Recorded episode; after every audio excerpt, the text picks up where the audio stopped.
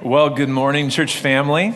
Uh, glad you are here this morning. And if this is your first time to Emmaus, I just want to welcome you and say uh, we're just we're glad you're here as we gather around God's word. We sing, we use our gifts because God's made us a family. So as we come to the scriptures today, we're going to continue in our series on First Peter from cultural victim to gospel witness. So as we start, I'd like for you to take a moment and I want you to bring to mind some sort of hardship, pain, suffering that you are currently experiencing.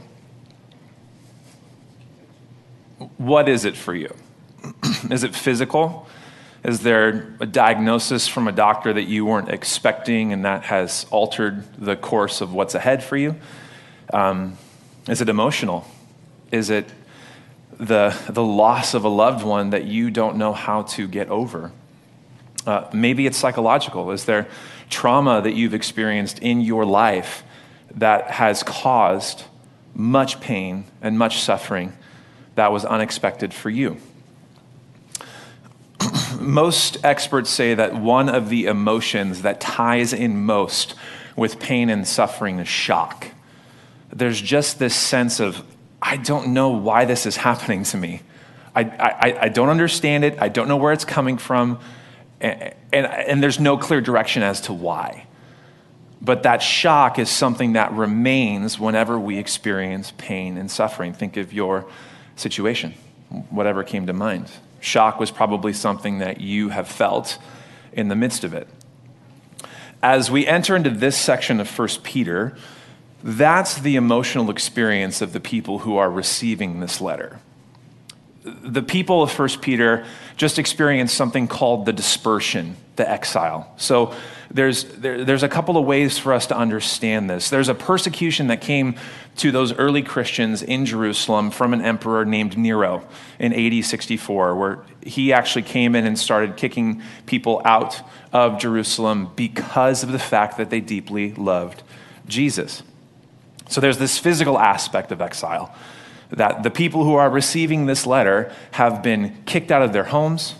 They're now expats in a new country, new language, new culture, new everything, all because they deeply love Jesus.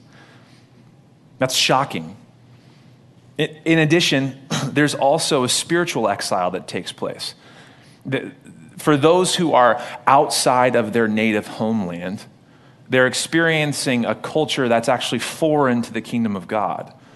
They're experiencing something that is uniquely different than what they believe spirituality should be like.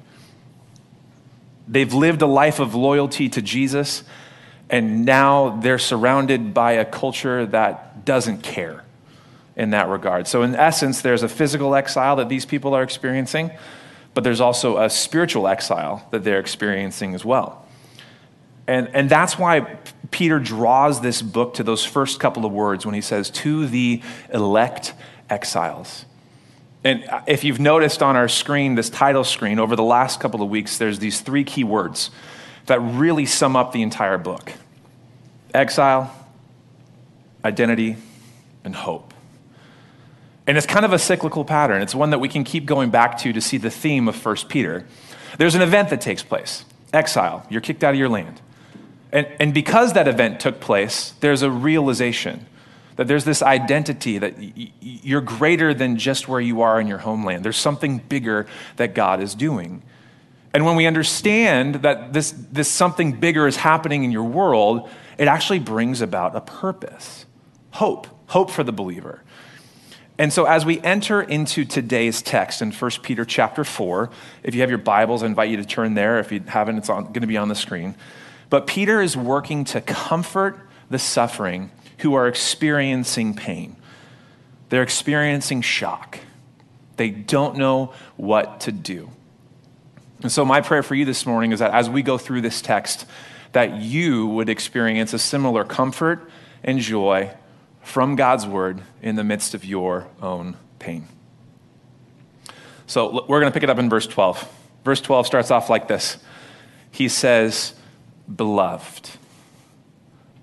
When Peter writes, when, when, let's say this, when an author writes, they purposely choose words for a reason. At this point in time, Peter could have said anything. He, he's actually used many types of words to describe God's people all throughout this text. Exile being one of them, disciples being another, followers, Christians. But here, he doesn't use any of that language. He, he says, beloved. Now, why? Why would he choose that? Why would he choose to call these people beloved? This is, this is Peter's pastoral work coming to play. Those who suffer need the reminder that they are dearly loved by God. They, they, they have to remember that in the midst of their pain and their anguish and their suffering, that God has not forgotten them. That, that God hasn't abandoned them. God is not the divine deist who started the world in motion and then bailed. He's here, He's present, He's with them. So, with this one word, Peter's reminding God's people of God's covenant love from the beginning of time. Covenant language is all throughout the scriptures. And, and in reality, those covenant languages are more like contracts in the ancient world. If you're an exile of Jewish descent, you would remember that God's covenant love started with Abraham. And what did it do? It continued to Isaac and it continued to Jacob. And a covenant is simply this it's God's extraordinary work to bring a people to himself to experience his loving rule. And here's the beauty where all of the risk is on God's side. When you enter into a contract, it's very clear that you are supposed to read through that contract to know what your liabilities are when you sign said contract. When it comes to covenant, there's no liability on your end, it's all on God's. He's taken the risk. He's the one choosing to love a people that he knows will continually walk away. He's the one choosing to come after a people who would continually run away from him. And God's love for his people is not something superfluous or, or flighty. It's, it's consistent, it's foundational, it's unchanging. And this is why he uses the term beloved. He says, guys, in the midst of your suffering, remember that you are beloved. Based on circumstances alone, if we're in their shoes, it's pretty easy to say that God doesn't love us. You can relate. It's, it's easy in your life when there's circumstances that are going well and prospering that you can look at your life and go, wow, look at the blessing of God. Look at God's blessing on my life. When you get the promotion, when you find the spouse of your dreams, when you get accepted into the college that you have been striving to get after for years, or when the dreams of your entrepreneurial endeavors are actualized. It's so easy for us to look and go, oh, look at what God's doing. Look at his blessing on my life. And it's also easy to think that God's love has ceased or has been absent when things do not go our way. When you're unexpectedly let go from the company you've been with for 20 years. When your spouse decides that they maybe want another spouse. Or when your dreams aren't actualized, but they actually become pipe dreams. There's no chance that those dreams are becoming real. So let's put that into the first century context. If you are a Jew, God has promised you that you're going to receive something beyond just his presence. He says you're actually going to receive land. You, there's a land that I'm going to have for you. That's the whole story of the Old Testament.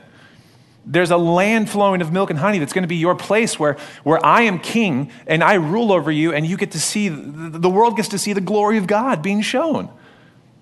So if you're a Jew and you're kicked out of the land, and you're no longer back in the land, how does that make you feel?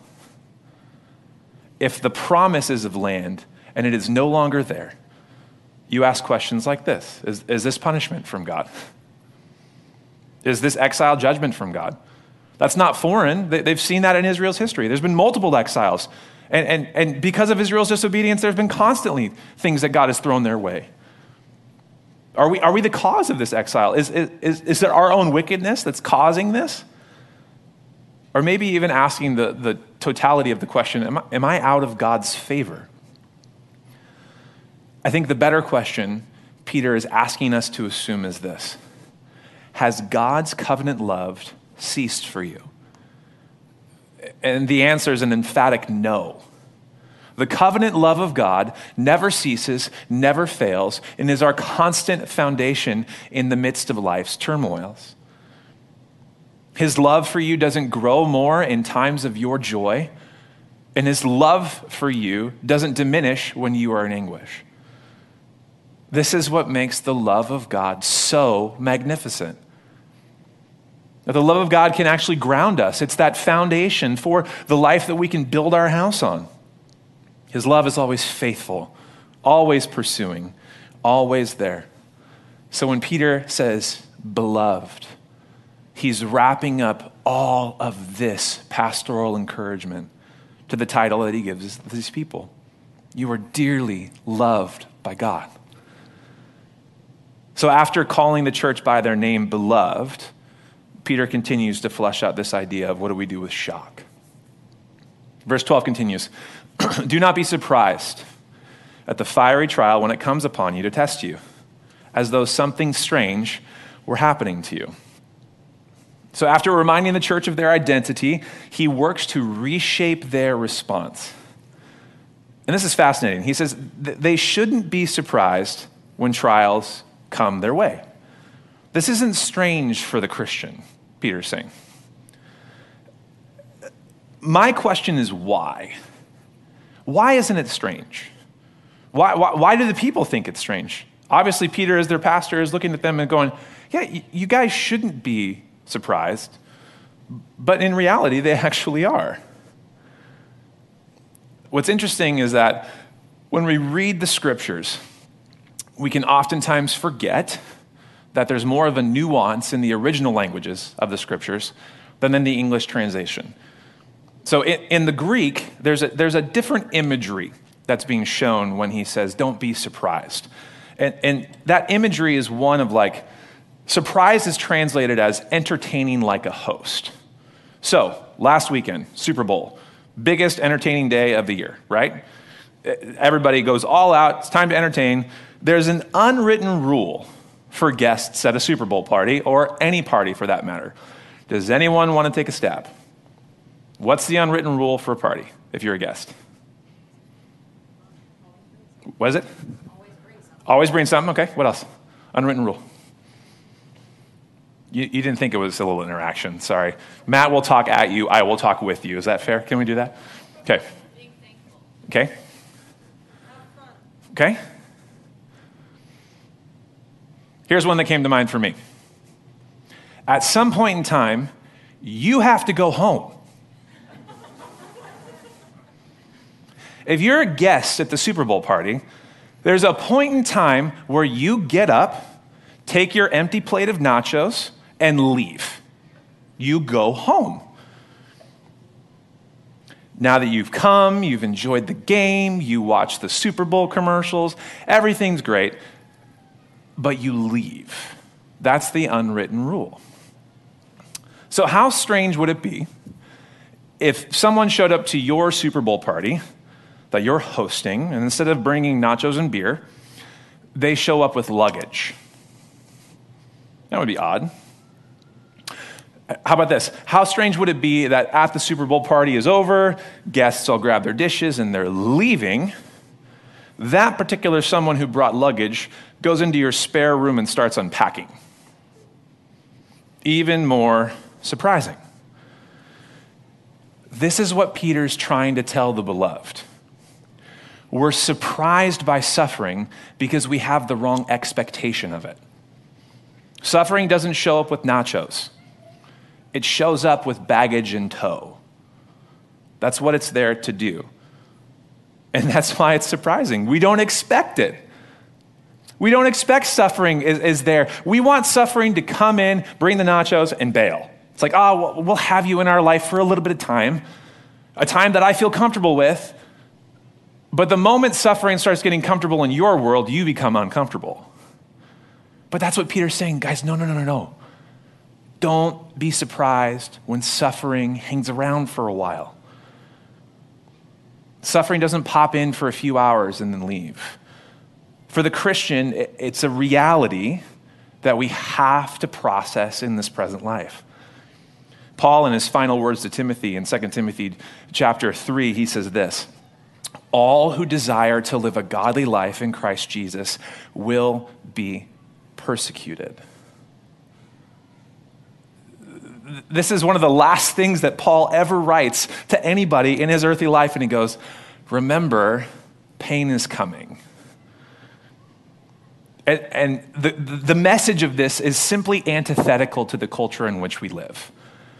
Human, human perspective, and I don't know if you'd agree with me on this, but people want to escape suffering at all costs.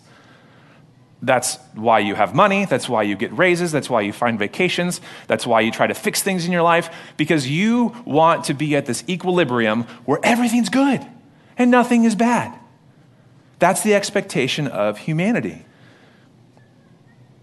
But here's the takeaway suffering isn't a guest at the Christian's dinner party, it's a temporary resident with an earthly lease. It, it, it, brings up this idea that Jesus talks about often in the Gospels of the already not yet principle of the kingdom of God. When Jesus comes on the scene, one of the most miraculous things he does is that he brings heaven to earth. He brings the reality of what's going on in heaven to this earthly broken realm. So there's miracles, there's signs and wonders, there's people being healed, there's reconciliation happening between hatred, between ethnic groups, there's repentance, marriages are restored. Like when, when the kingdom of God is here, it's visible. And yet there's also an aspect to the kingdom of God that's not quite yet. This is when earth seemingly prevails over heaven, when you pray and the healing doesn't come, or when hatred that you feel in your heart will just not go away, or when sin continues to rule and reign. Suffering falls underneath that side of the kingdom principle. Yes, God has brought his kingdom, but it is not complete yet. And in that, Peter reminds them of the purpose of these sufferings. He says, Trials test you. He says, Don't be surprised don't be thrown off when tests come your way as, as if it's strange. James is a contemporary of Peter. So, James, Jesus' brother, wrote the book of James, and it's one of the earliest manuscripts in all of church history. So, Peter and James are contemporaries. And, and James, I, I would say that Peter actually stole this idea from James. So, in James chapter 1, this is what James is saying to those people. He says this To the 12 tribes of the dispersion. Ding, ding, ding. That's our, that's our historical reference. It says, hey, this is a similar time frame. He says, Count it all joy, my brothers, when you meet trials of various kinds. For you will know that the testing of your faith produces steadfastness. And let steadfastness have its full effect, that you may be perfect and complete, lacking in nothing. Peter picks up this idea from James to be the encouragement for the church. So, for those who are in shock, don't be surprised. Don't be thrown off when they come your way. It's, it's, it's meant to test your faith. And the purpose of those tests is to prove what's really there. My mom was an educator growing up, and one of the things that I always hated was when she brought home tests for me to grade. I'm like, I'm eight, mom. I'm not grading a third grade test. Like, this is terrible. This is your job. But when I was doing their test, and I was, you know, I had to do what my mom was asking me to do, but when I was grading, it was just shocking because there were just some kids who knew it, and there's some kids who didn't. But, but that's the purpose of a test, is to say, hey, I need to see what's really happening, what's really going on. It's very easy to follow God when things are great the test shows how much do you really want to follow God in the midst of pain. So Peter continues. He wants the exiles to respond appropriately away from shock, what they're currently experiencing, towards something greater. We'll pick it up in verse 13. But rejoice insofar as you share in Christ's suffering, that you may also rejoice and be glad when his glory is revealed. If you're insulted for the name of Christ, you are blessed because the Spirit of glory in God rests upon you. Whenever I read the scriptures, I always try to slow down and see if this makes logical sense. Like that's, that's how reading comprehension works. You got to slow down and go, okay, is this making sense? This is the point in time where Peter loses me. This is the point in time where I think Peter's a little bit crazy. He just told a suffering people to rejoice in it. So for, for me, if I'm reading this, Peter goes from this masterful pastor to help shepherd his people, say, hey, beloved, and then he moves to the realm of insensitivity by saying, hey, rejoice in your suffering. Like, let's be clear. If you're suffering and anybody says, you just got to rejoice in it, internally you're like, I want to punch you in the face. Like, I don't, I don't want to hear that right now. Okay, so maybe I'm the only aggressive one in the room. That's fine. That's totally fine. But when, when I hear that, I don't go, yay. I go, no. Why would you say that? When, when, who rejoices when they suffer? No one. We complain, we moan, we groan, we grieve. We don't rejoice. So are, are we just supposed to enjoy it? Like, is Peter saying, rejoice in your suffering, jump for joy, be excited when all this happens to you? I want to suggest that I don't think Peter's crazy, but I think he is trying to change our response. So, again, the Greek text brings a little bit more of a nuance to this individual reading. The word rejoice at the beginning of verse 13 is also translated elsewhere like this to be calmly happy or to be well off. So, in essence, if we were to retranslate this real quick, could also be faithful to say this but understand that you are well off insofar as you share in Christ's suffering. This is crucial. Peter is not looking at you and say, jump for joy because you're experiencing pain.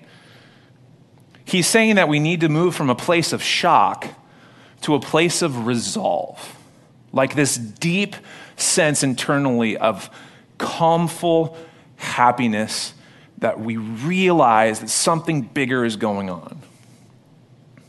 It's this inward sense that, that we're grounded in something, that, that something is holding on to us as we try to let go. He actually says that we're well off when we share in Christ's suffering. So there's many aspects of suffering though that we have to consider. I think naively, often at times, you and I both can read the scriptures and go, okay, so suffering's like when you're getting beaten for your faith and when you're being thrown in jail, like anything that happens in third world countries, but not in 21st century Portland. Like that's, that's what suffering is. But suffering goes well beyond that. Think of how Christ himself suffered. So if Peter's encouragement, hey, hey, you're actually well off when you share in Christ's sufferings, what in the world were his sufferings? How did Christ suffer? Yes, he suffered physically. He was spat on, he was beaten, he was tortured, he was crucified. But he also experienced social ostracization. He was deserted by his closest friends in his greatest moment of need, the Garden of Gethsemane. When, he just, he, when Jesus needed some guys to hang with him, they bailed. They pieced out. They said, no thanks. He was betrayed for like 60 bucks. Like he, he like somebody actually thought he was worth 60 bucks and said, Here you go, I'm going to give you Jesus. He was falsely accused by those in authority. Imagine Jesus walking around all the time with the Jewish leaders, constantly looking at him, saying, No, you're not the Son of God. No, you're not this. No, you're not that. He, he was written off because he was from a bad town. Like when they found out Jesus was from Nazareth, they're like, dude, nothing good comes from there. What, what about this? He also experienced emotional suffering and spiritual suffering. He, he experienced true separation from the Father for the first time ever on the cross. Jesus experiences the full range of human suffering. And what we have to remember is that suffering is greater than just physical persecution has social constructs, it has emotional constructs, it has spiritual constructs, it has psychological constructs to it. So Peter's encouragement is this don't be shocked, have some resolve. But here's where it gets interesting. You'll notice verse 13 actually has the word rejoice again in it on the back half. It's written twice. This time, that word actually does mean jump for joy. It actually does mean rejoice. But, But look at what he's saying. Look at the context. Rejoice insofar as you share in Christ's suffering. So be well off as you share in those sufferings, that you may also jump for joy and be glad when the glory of God is revealed. Something that we have to consider and something that we have to remember is this the glory of God continues to show up all throughout the story of God in unexpected ways. And one of those ways is through suffering. We need not look further than the cross of Jesus Christ to see how suffering can actually bring about glory. What does the author of Hebrews say in 12, in, in chapter 12? For the joy set before him, what did Christ do? He endured the cross, summoning himself to its shame. Why? Because of the joy set before him that was you.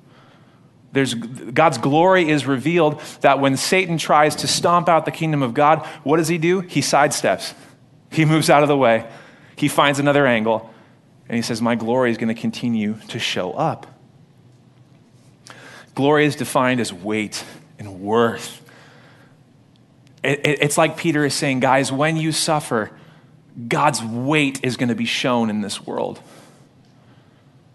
His glory is going to be made manifest as you hang in there with your suffering. He continues, it gets even more rich and sweeter still. Peter says this when you're insulted for my sake, you're actually blessed. Why? The Spirit of God hangs with you, it rests upon you. Peter is saying that in your sufferings, you're blessed because the presence of God is actually with you. Here's the idea of biblical blessing. We saw this from our Sermon in the Mount series just a year ago.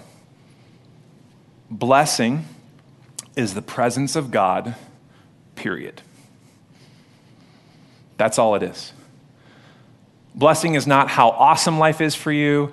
Blessing is not the amount of money in your bank account. Blessing is not how great your marriage is. Blessing is that you get God, you get Him. but this is just like the Beatitudes. Jesus is pronouncing blessing on those who seemingly shouldn't be getting it. Blessed are the poor and meek, for they shall see God. Blessed are those who mourn, for one day they will not mourn anymore. This is the beauty that Peter is reminding the church who is in shock. You actually share in the tangible presence of God. There's something beautiful about the fact that when we are in pain, we are not alone. There's something beautiful about the fact that the Father in heaven sees your pain, and what does He do? He engages it with you, and He hangs with you through it all. His covenant love is practical to you in your pain. So, with Peter trying to change the church's perspective on suffering, there also comes need for clarification. We, we have to understand different types of suffering. And this is precisely what Peter does next in the text. Check this out. Verse 15. But let none of you suffer as a murderer or a thief or an evildoer or as a meddler. Yet if anyone suffers as a Christian, let him not be ashamed but let him glorify God in that name. For it is time for judgment to begin at the household of God. And if it begins with us, what will be the outcome for those who do not obey the gospel of God? And if the righteous is scarcely saved, what will become of the ungodly and the sinner? So Peter longs to bring some clarification to those who are suffering. He's essentially saying this You have to have discernment to figure out where the source of suffering is coming from. Is it God ordained or is it self induced? You see, believers need to have discernment in this because oftentimes we can be so quick to go one way or so quick to go the other way. You've met people in your life, and at points in times, you've probably been the person in your life who's hyper spiritualized everything. Where you look at the problems and your pain, you say, ah, that's probably some spiritual warfare. Well, what if you were just rude to your wife, dude? Like, what if you caused that? Or uh, there's other times where you look at yourself and you're so negative and self deprecating. You're like, man, I must be the source of this. Like, what did I do wrong to deserve this? When in reality, God might have some ordained purpose for the suffering you're going through. And this is what Peter's trying to distinguish. He's saying, look, guys, don't suffer as a murderer, thief, evildoer, or meddler. Modern translation it's your fault if you kill someone, steal something, commit criminal activity, or you're the gossip queen or king at your workplace. Okay? That's what this says. It's fascinating that he throws the word meddler in there too. Like the first three were like, totally, that's all your fault. But meddler? Like, that's my fault? Peter would say that it is. By, by all means, the list is not exhaustive here, okay? It, if you use people at your job to get ahead, don't be surprised when you're walking alone and no one supports you. God's not bringing you through a trial at your work, you created one. Like that's what's happening. Again, if you're, if you're rude to your spouse, don't be alarmed when there's relational tension in your home. Your, your marriage is not experiencing spiritual warfare. You're being a punk. That's what's happening on both sides, husband or wife. You're choosing to be selfish. That's, what, that's what's going on. So, this is what Paul, or not Paul, this is what Peter is constantly trying to say. He says, hey guys, y- you have to know which one is which. We, we have to figure out is this me? Or is God doing something bigger in me? So he puts it this way here's a tough pill to swallow. Time has come for judgment to begin at the household of God. I know judgment is everybody's favorite word. This is the, the we're going to talk about judgment. Best thing ever. We, we live in a world that makes judgment a terrible thing. The whole you do you advice is the worst thing I've ever heard. Just go do whatever you want. Terrible advice. It's terrible. But because we don't slow down enough to discern what is good from evil, what is right from wrong, what is truth and falsity, we don't actually know how to work through our own suffering. Remember, judgment flows from the love of God, not from the hatred of God. Even the hard texts in the Old Testament, I, I w- it would be pressing for you to point out an example of me that God unleashes hatred on a people and that it doesn't actually come from the love of God deep down. You parents know this.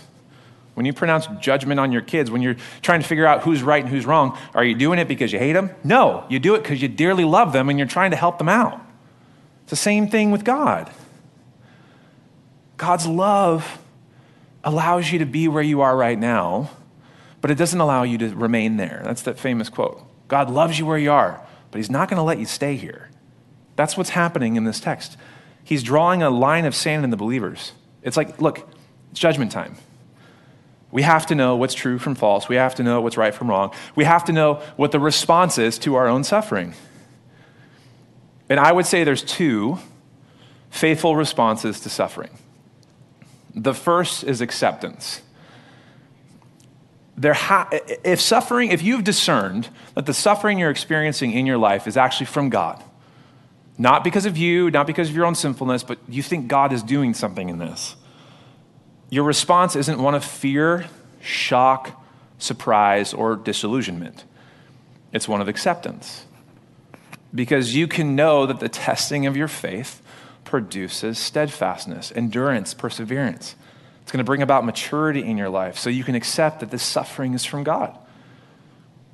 Because I know that I'll experience blessing from His presence through my suffering, I can actually accept that from God.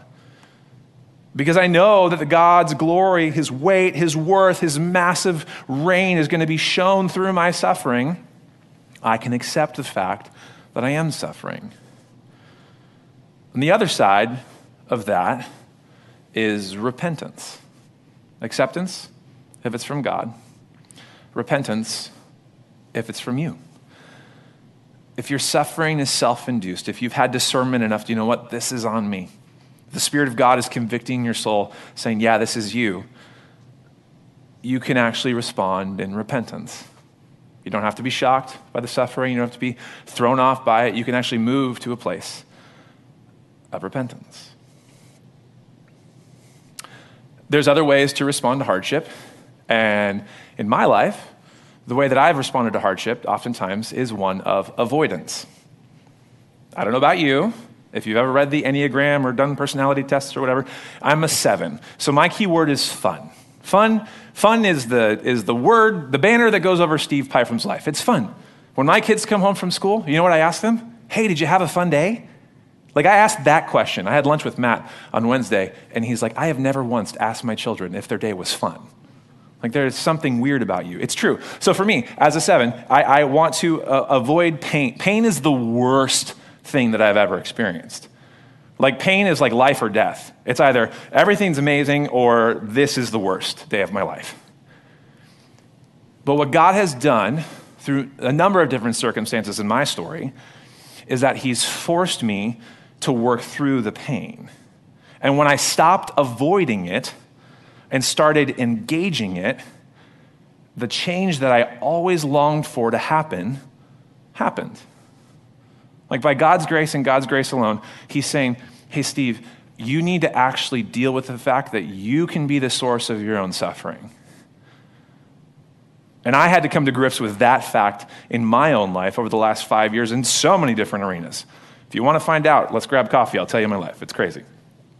But God has been good to me by giving me discernment and helping me understand that the suffering that I've experienced is actually because of me. And God, in His grace, wants me to move to a different spot, to have a different perspective, and to really understand that suffering has a purpose. You see, ultimately, this is what Peter is saying there's purpose in the pain. At the end of this verse, he even says, like, if you guys, if you guys can't figure this out for yourselves, like, what's the outcome going to be for those who don't love Jesus? Like, if you guys can't slow down enough and actually be discerning enough to understand these things, the people without the Spirit of God have zero hope. That's what Peter's saying. But this is what he's after. He's after this new perspective on suffering in you. Don't be surprised when trials come your way. He also says, don't suffer because of your own sinful choices. And this is how he ends this section. He, he's masterful in how he ends this. Watch this. These profoundly beautiful words at the end of verse 19. Therefore, let those who suffer according to God's will entrust their souls to a faithful Creator while doing good. So, considering all that has been said from Peter in this short little section, to those who suffer, he gives them an action. He says, entrust yourself to God. To entrust means to place up, to offer up. You can think of it in so many different contexts, right? You entrust your money to the stock market to get a return from it. You, you, you move something into an institution to get a return. We entrust our children to go to schools for their development and their education, right? Likewise, we entrust our souls to God who's going to do something with us, who's going to do something in it for us.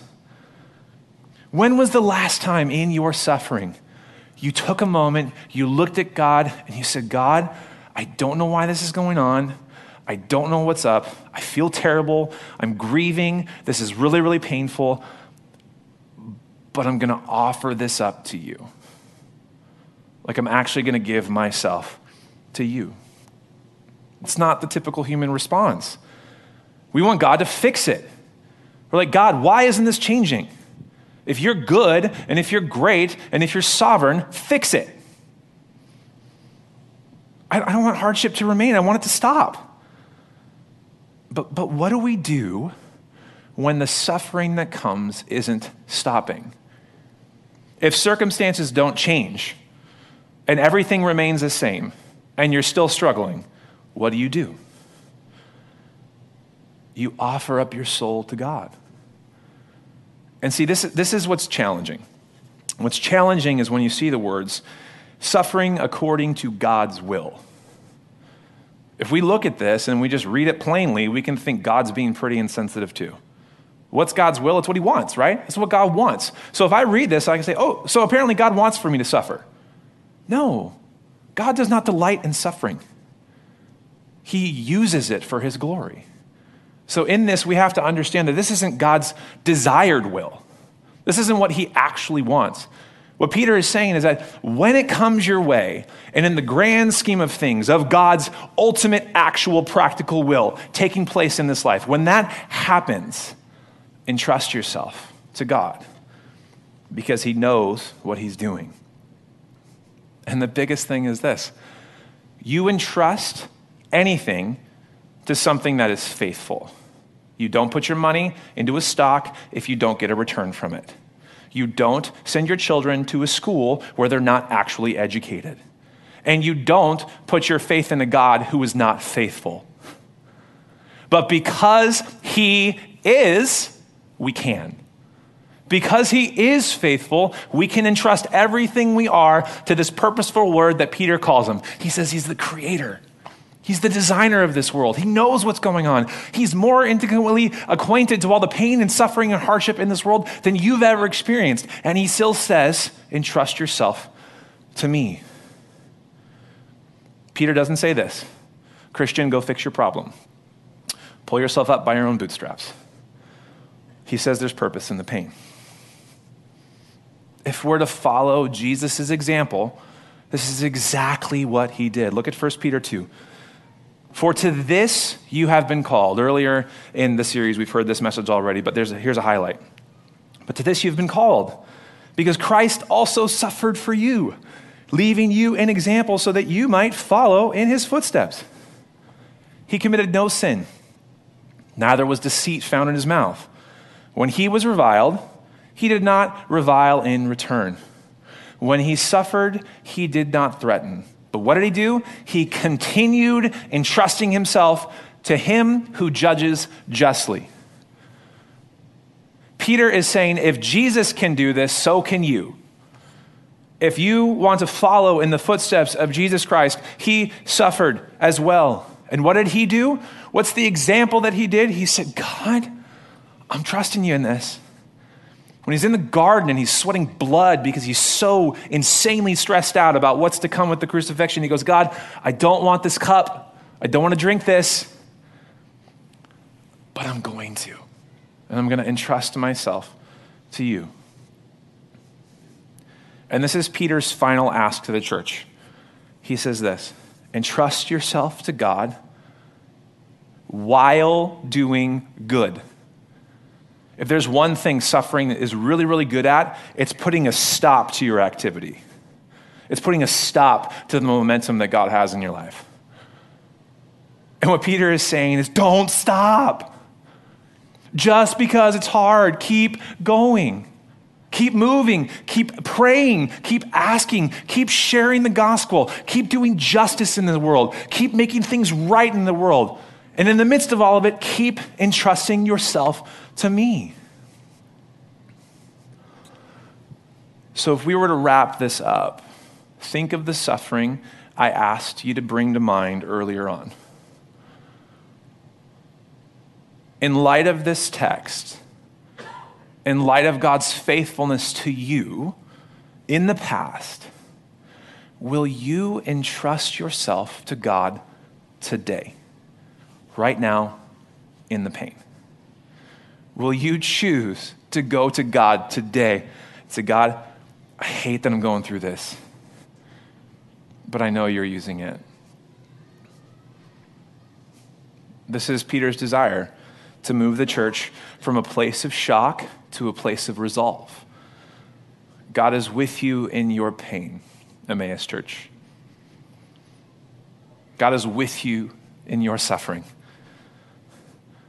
God's covenant love will ground you so you are unshakable. And God's grace and mercy will carry you. What does David say in Psalm 23? I've walked through the valley of the shadow of death, and I will fear no evil. Why? You're with me. I put a table in front of my enemies, and my cup overflows because you're with me. So here's a couple of closing thoughts as we consider what Peter has told us. First and foremost is that suffering isn't a guest at the dinner party. It's taken up residence in the believer's life. Next, you have to discern the source of suffering. Is this God at work or is this you? And because we understand the source, we can then respond appropriately with acceptance or repentance. And finally, God is trustworthy.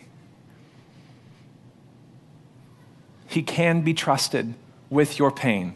He can be trusted with your heartbreak. And because of that, the invitation is for you to entrust yourself to God. As we close our time together, we're going to sing. We're going to come to the table. But today, as you come to the table, it's a purposeful one just based upon the topic itself. When you open up the bread and the cup, it's literally a reminder of Jesus' suffering for you.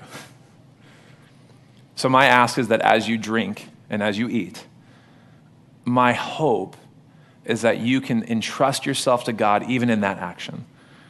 You're experiencing the blessing of God by his presence because Christ suffered and died. So as you come, would you bring your sorrow? Would you bring your pain?